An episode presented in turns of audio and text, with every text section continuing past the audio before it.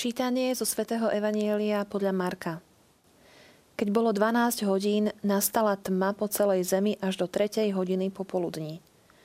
O 3. hodine zvolal Ježiš mocným hlasom: Eli, Eli, lema sabachthani, čo v preklade znamená: Bože môj, prečo si ma opustil?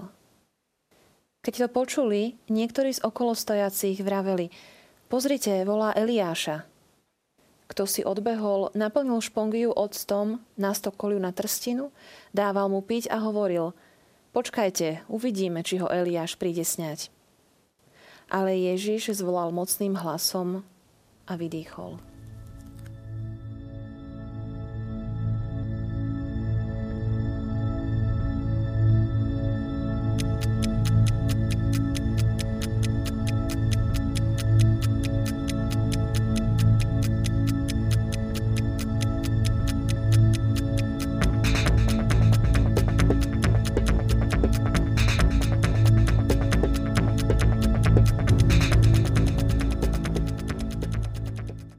Na Kvetnú nedeľu slávime Ježišov vstup do Jeruzalema, kde ho čakali jasajúce davy. A zároveň čítame opis Pánovho utrpenia, pašie. Spája sa tu oslava, radosť s utrpením. Prichádzame do finále pôstneho obdobia a dnes budeme uvažovať s mojím vzácnym hosťom, otcom biskupom Jozefom Halkom, pomocným biskupom Bratislavskej arcidiecézy. Vítajte. Požehnaný deň, ďakujem pekne. Pre upresnenie je dôležité povedať, že dnešný text, ktorý sme vybrali, je úryvok z Paší. Dnes nám liturgia ponúka viacero čítaní z Evanielia a my sme si vybrali krátky úryvok z Markových Paší. Tak ideme o nich rozímať. Také jadro tohto textu môže byť tá veta: Bože môj, prečo si ma opustil? Čo Ježiš cituje? Sú to veľmi silné slová, ktoré majú veľký dosah na celé tie pašie, pretože v týchto slovách ako keby sa zhutňovala celá tá situácia, v ktorej sa ocitol Ježiš a v ktorej sa ocitla aj celá ľudská civilizácia po spáchaní prvotného hriechu. Lebo Ježiš sa stal človekom preto, aby zdieľal všetko s človekom, jeho bolesti, jeho radosti, jednoducho všetko, čo je ľudské. A súčasťou ľudského prežívania je aj pocit a vedomie vzdialenosti od Boha. Ježiš prešiel tú veľkú vzdialenosť k človeku, aby človeka priviedol späť k Bohu. Všimneme si napríklad emavských učeníkov, ktorí odchádzajú z Jeruzalema a Ježiš kráča s nimi určitý úsek, tak povedia, s nesprávnym smerom, práve preto, aby ich vypočul, aby s nimi zažil tú ich opustenosť, ktorá ich vedie k tomu, aby opustili sväté mesto, ale len preto, aby v určitom momente lámaním chleba a spoločenstvom stola ich inšpiroval k návratu. Keď Ježiš hovorí: Bože môj, prečo si ma opustil?, pre svojich poslucháčov nehovorí len túto vetu. Oni všetci vedeli, že tieto im známe slová sú súčasťou Žalmu 22 a to je podobné, ako keď niekomu povieme: pomodli sa Otče náš. Ten človek vie, že sa nemá len pomodliť Otče náš, ale má sa pomodliť celú modlitbu, ktorá začína týmito slovami. Ježišovi poslucháči teda, keď počuli: Bože môj, prečo si ma opustil?, v nich to rezonovalo v celom kontexte toho žalmu, ktorý je akýmsi dramatickým pulzovaním medzi vedomím a zážitkom samoty človeka, ktorý to prežíva ako opustenosť Bohom, ale súčasne v tom istom žalme sú vety, ktoré vyznávajú Božiu veľkosť, Božie víťazstvo, Božiu blízkosť a Božiu prítomnosť. To znamená, ak počujeme tieto slova, oni nie sú čiste a len a výlučne konštatovaním toho, že Boh opustil človeka, ale skôr sú vyjadrením veľkého duchovného zápasu medzi tým konkrétnym zážitkom smrti a opustenosti a zároveň hľadania a viery a veľmi dramatického prebolievania sa k tomu vedomiu, že napriek všetkej bolesti, napriek tomu, že z 12 učeníkov je tam len jeden. Z tých 12 ďalší Ježiša opustil tým, že ho zradil a predal za 30 strieborných, zradil ho za 30 strieborných a ďalší trikrát povedal, že ho nepozná. Toto je súčasťou tejto opustenosti. Ježiš zároveň hovorí a oslovuje Boha: Bože môj, prečo si ma opustil? Ten paradox je v tom, že toho, o kom hovorí, že ho opustil, oslovuje. Hovorí Bože môj, teda nielen Bože, ale Bože môj, teda môj Bože, môj Otče, prečo si ma opustil? Oslovuje niekoho a zároveň mu hovorí, že ho opustil. Ale hovorí k nemu. Tá modlitba je smerovaná k tomu, komu zároveň hovorí, že ho opustil. V samotnej tejto vete je skrytý taký veľmi duchovne plodný paradox, vnútorné pnutie. Dokonca by sme mohli na prvý pohľad povedať, že je to rozpor, ale práve v tomto rozpore je krása jeho dimenzií, jeho odkazov, ktoré sú skryté pod povrchom, že ten Boh, ktorý sa niekedy zdá byť veľmi, veľmi vzdialený, práve preto, že sa zdá byť veľmi vzdialený, je veľmi blízko, je veľmi prítomný. Známy príbeh o človeku, ktorý nesie kríž. A pri nesení kríža vidí dvoje stôp, vidí svoje stopy a vidí stopy kráčajúceho Ježiša. Ale v tom najťažšom, tej najťažšej situácii videli už len jedny stopy. A v modlitbe ako keby vytýkal: Pane, práve keď mi bolo najťažšie, keď som niesol ten najťažší kríž, práve vtedy som videl len svoje stopy. Kde si, Pane, vtedy bol? A Boh odpovedá: tie stopy, ktoré si videl, neboli tvoje, ale moje, lebo som ťa niesol na rukách. Ježiš nás touto vetou učí, aby sme na dne našich síl, vtedy, keď sa nám zdá, že už nevládzeme ďalej, objavili, že práve tam je nám Boh najbližšie, pretože v tejto úplnej opustenosti a vydanosti situácii chce stáť pri nás. Ako Ježiš, ktorý padá na zem na krížovej ceste, padá na tú zem preto, aby nás z tej zeme zdvihol, aby nás zdvihol z našej opustenosti, z našej samoty. Takže to bolo Ježišovo prežívanie, že otec ho opustil, prežívanie tej opustenosti. Nebola to realita, že otec ho opustil. Ježiš bol pravý Boh a pravý človek. Ako človek sa vnára do situácie človeka. Preto prišiel. Povedal: vo všetkým som vám podobný okrem hriechu. A to je veľmi dôležité, že to takto povedal. Aj ten dôvetok, ktorý má kľúčový význam. Teda zdieľam aj váš pocit opustenosti s Bohom. Ale ako som už povedal, je to citácia zo žalmu, ktorý nie je iba a výlučne o opustenosti Bohom, ale aj o viere v tú Božiu prítomnosť. Je to ako ten človek na púšti, ktorý má pocit, že je úplne sám, ale práve tá samota upriamuje jeho pohľad na nebo, že sa pozerá hore, že vníma tú Božiu blízkosť práve v tej veľkosti, v tej mohutnosti a súčasne v tej konkrétne zažívanej bolesti. Tam na dne človek môže objaviť aj najvyšší vrchol. Človeku sa zdá, že je na dne a pritom môže byť na vrchole.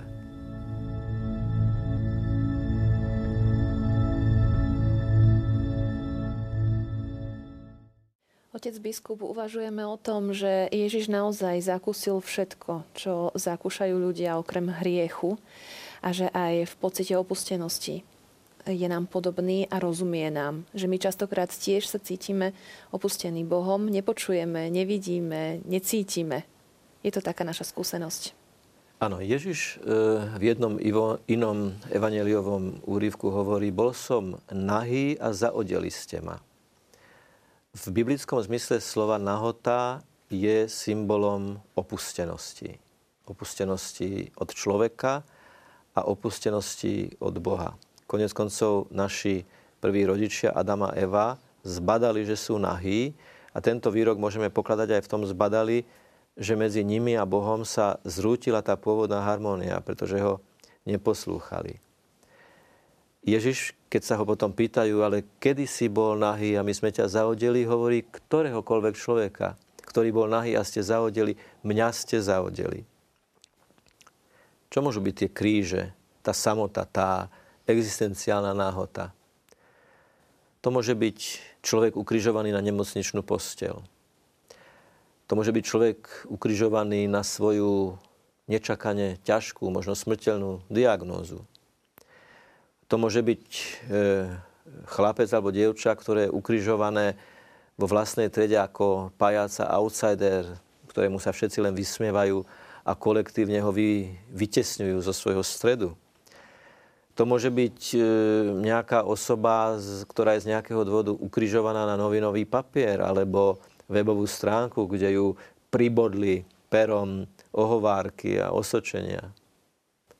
Toto všetko sú kríže, v ktorých títo ľudia zažívajú veľkú samotu, veľkú opustenosť a môžu to vnímať aj ako opustenosť Bohom, možno preto, že Boží služobníci, ktorí sami seba nazývajú veriacimi, k týmto ľuďom neprišli. Boh čaká, že pomôžeme tým ľuďom nájsť Boha v tej ich samote práve cez našu láskyplnú a empatickú prítomnosť.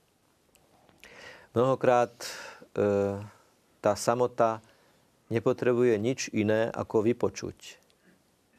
Vypočuť a zdieľať to, čo ten človek prežíva. On možno nepotrebuje od nás počuť slová útechy, potrebuje našu tichú prítomnosť, v ktorej zdieľame jeho situáciu. A niekedy je aj dobre nedávať lacné a okamžité recepty, ktoré vyznejú nedôveryhodne, pretože sme ako keby chceli narýchlo tú vec vybaviť, lebo nám je nepríjemná. Čiže zážitok samoty zo strany človeka potrebuje iného človeka, ktorý je tam prítomný. Ak niekto zomrie, hneď sa ho opýtam, mám sa ho opýtať, nepotrebuješ, aby som k tebe prišiel? Alebo je pri tebe niekto, keď mi posielaš SMS-ku, že ti zomrel blízky človek? Nie si sám? Ak si sám, idem k tebe. Ak nie si sám, tak sa budem za teba modliť. To sú v podstate každodenné situácie, viac alebo menej dramatické, kde cez človeka sa ma Ježiš pýta, ako to myslím s tým pohľadom na kríž. Niekedy ľudia kritizujú, že viete, to je taký človek, ktorý by Krista aj z kríža stiahol, ale v tom každodennom živote nežije tak, ako by mal. Počúvajúc Božie slovo a cez to Božie slovo tú Ježišovú opustenosť, to by nás malo samozrejme viesť k tomu, čo Ježiš hovorí. Viera bez skutkov je mŕtva. Ak vy s vierou pozeráte na kríž a s vierou počúvate slova, ktoré hovorím o svojej opustenosti a o svojom duchovnom zápase, tak sa očakáva, aby ste to pretavili do skutkov. Pápež František nás permanentne stále vyzýva k tomu, aby sme si všímali chudobných okolo seba. Samozrejme nielen chudobných materiálne, ktorí nemajú peniaze, nemajú oblečenie. To je ešte tá materiálna úroveň.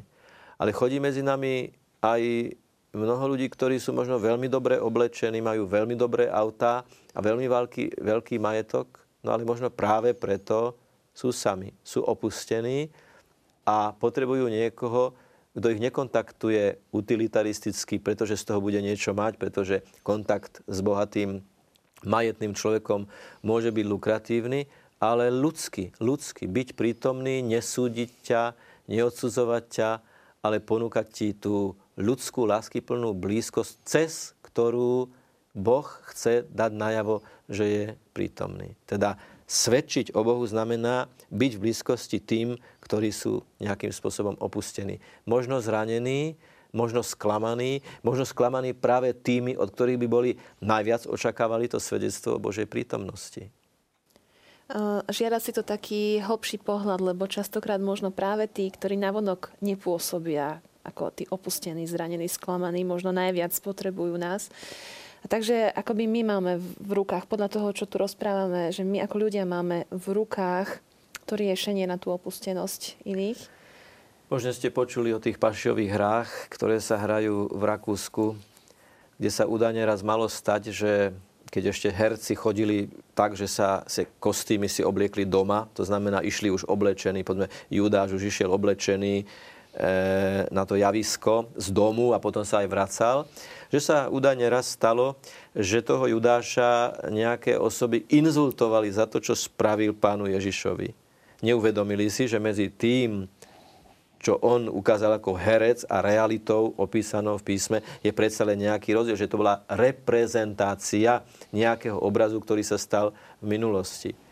No ale keď ideme do hĺbky, tak možno tí ľudia, ktorí potrebovali inzultovať herca, ktorý nebol Judášom, ale ho len hral ako hereckú kreáciu, potrebovali týmto počinom v sebe zahmliť toho Judáša, ktorý majú. Lebo v každom z nás nejakým spôsobom v väčšej alebo menšej miere je ten Judáš prítomný, ktorý za to, aby mal nejaký prospech, opustí Ježiša. Keď Ježiš hovorí, že je opustený, tak hovorí aj o tom, že ho opustili ľudia, ktorí mu boli veľmi blízki. Už som povedal, že pod krížom z 12 apoštolov bol jeden, ale to nie je ešte celý príbeh. Celý príbeh je o tom, že jeden o ňom povedal, že ho nepozná 3-krát a jeden ho predal za peniaze, za 30, povestných 30 strieborných.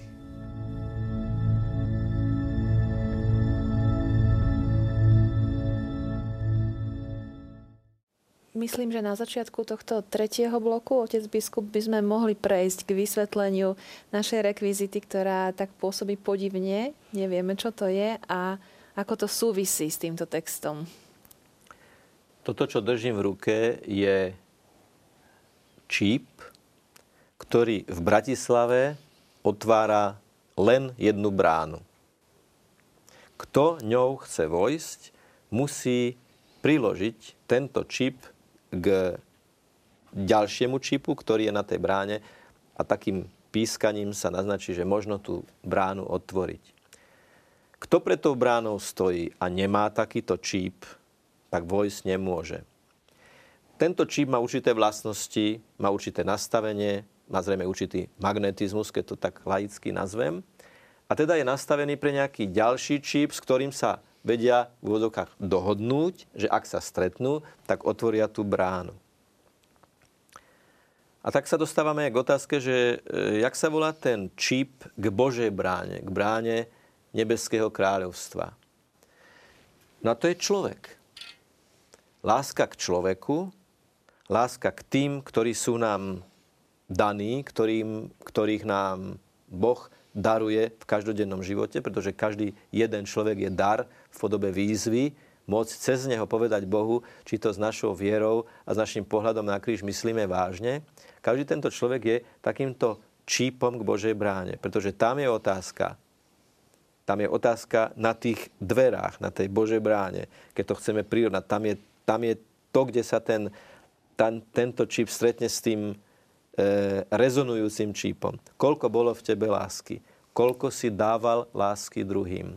Koľko si vyhľadával tých, ktorí boli opustení a s Ježišom opakovali tie slova Bože môj, prečo si ma opustil? Čiže základným zmyslom celého tohoto veľkopôstneho obdobia, aj Veľkého týždňa, ktorý stojí pred nami, Veľkonočného trojdňa, ktoré nastane viac menej za týždeň, ho budeme prežívať.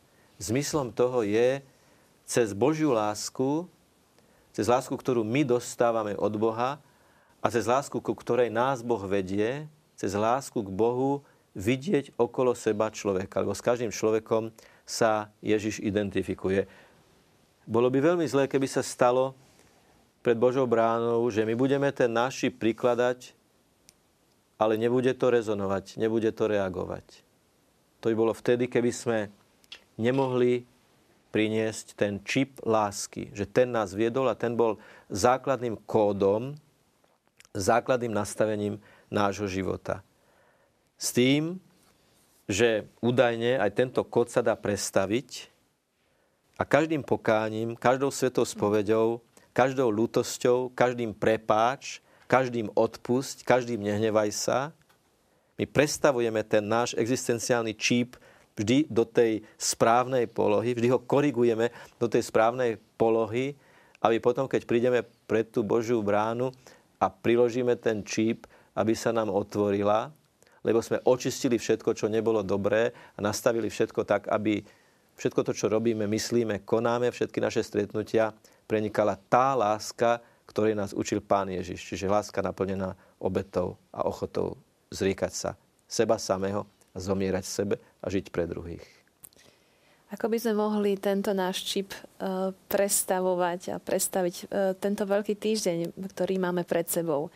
Aké možno výzvy by ste nám vy chceli dať do tohto veľkého týždňa? Naozaj je to vrchol celého liturgického roka. Ideme sláviť tie najväčšie tajomstvá a toto sú akoby také najdôležitejšie dni, ktoré máme pred sebou. Ako sme povedali na začiatku tohto cyklu, povedali sme, že je dôležité si vytvoriť vlastnú púšť, vlastné ticho, kde oči, namiesto toho, aby sme nimi pozerali televízor, cez ktorý nás niekto diaľkou ovláda, hoci my si myslíme, že ho ovládame na diaľku, obrátiť tie oči do nás, do seba, aj sluch do seba, počúvať to Božie ticho, ten Boží hlas v nás a vtedy zistíme, že nikdy nie sme opustení. Že Boh vždy k nám hovorí nejakým spôsobom, možno aj cez to úplne ticho. Lebo v tom úplnom tichu začína hovoriť Boh. Čiže tá rada pre ten budúci veľký týždeň, ak má byť v tom duchovnom mysle slova naozaj veľký, ak má byť z hľadiska ovocia, ktoré by mal priniesť veľký, tak je to vytvoriť si púšť a ticho, aby sme tú samotu s Bohom a pre Boha prežili ako niečo, čo sa bude odrážať v našom každodennom živote. Vy osobne ako idete stráviť tento týždeň? Samozrejme aj v rámci služby. Určite veľmi silným momentom bude umývanie nôh na Zelený štvrtok. Určite veľmi silným momentom bude poklona Svätému krížu na Veľký piatok a potom Veľkonočná vigília, kde chceme všetci a chcem aj ja znovu vstať z mŕtvych, aby ľudia, ktorých budem kontaktovať, aby sme spoločne mohli prežívať to, že Boh nás neopustil, že Boh je s nami, že Boh je stále pri nás. Aj vtedy, keď sme na dne, aj vtedy môžeme byť na vrchole. S ním určite. Je niektorý z týchto dní pre vás taký najvýznamnejší? Alebo máte ho najradšej?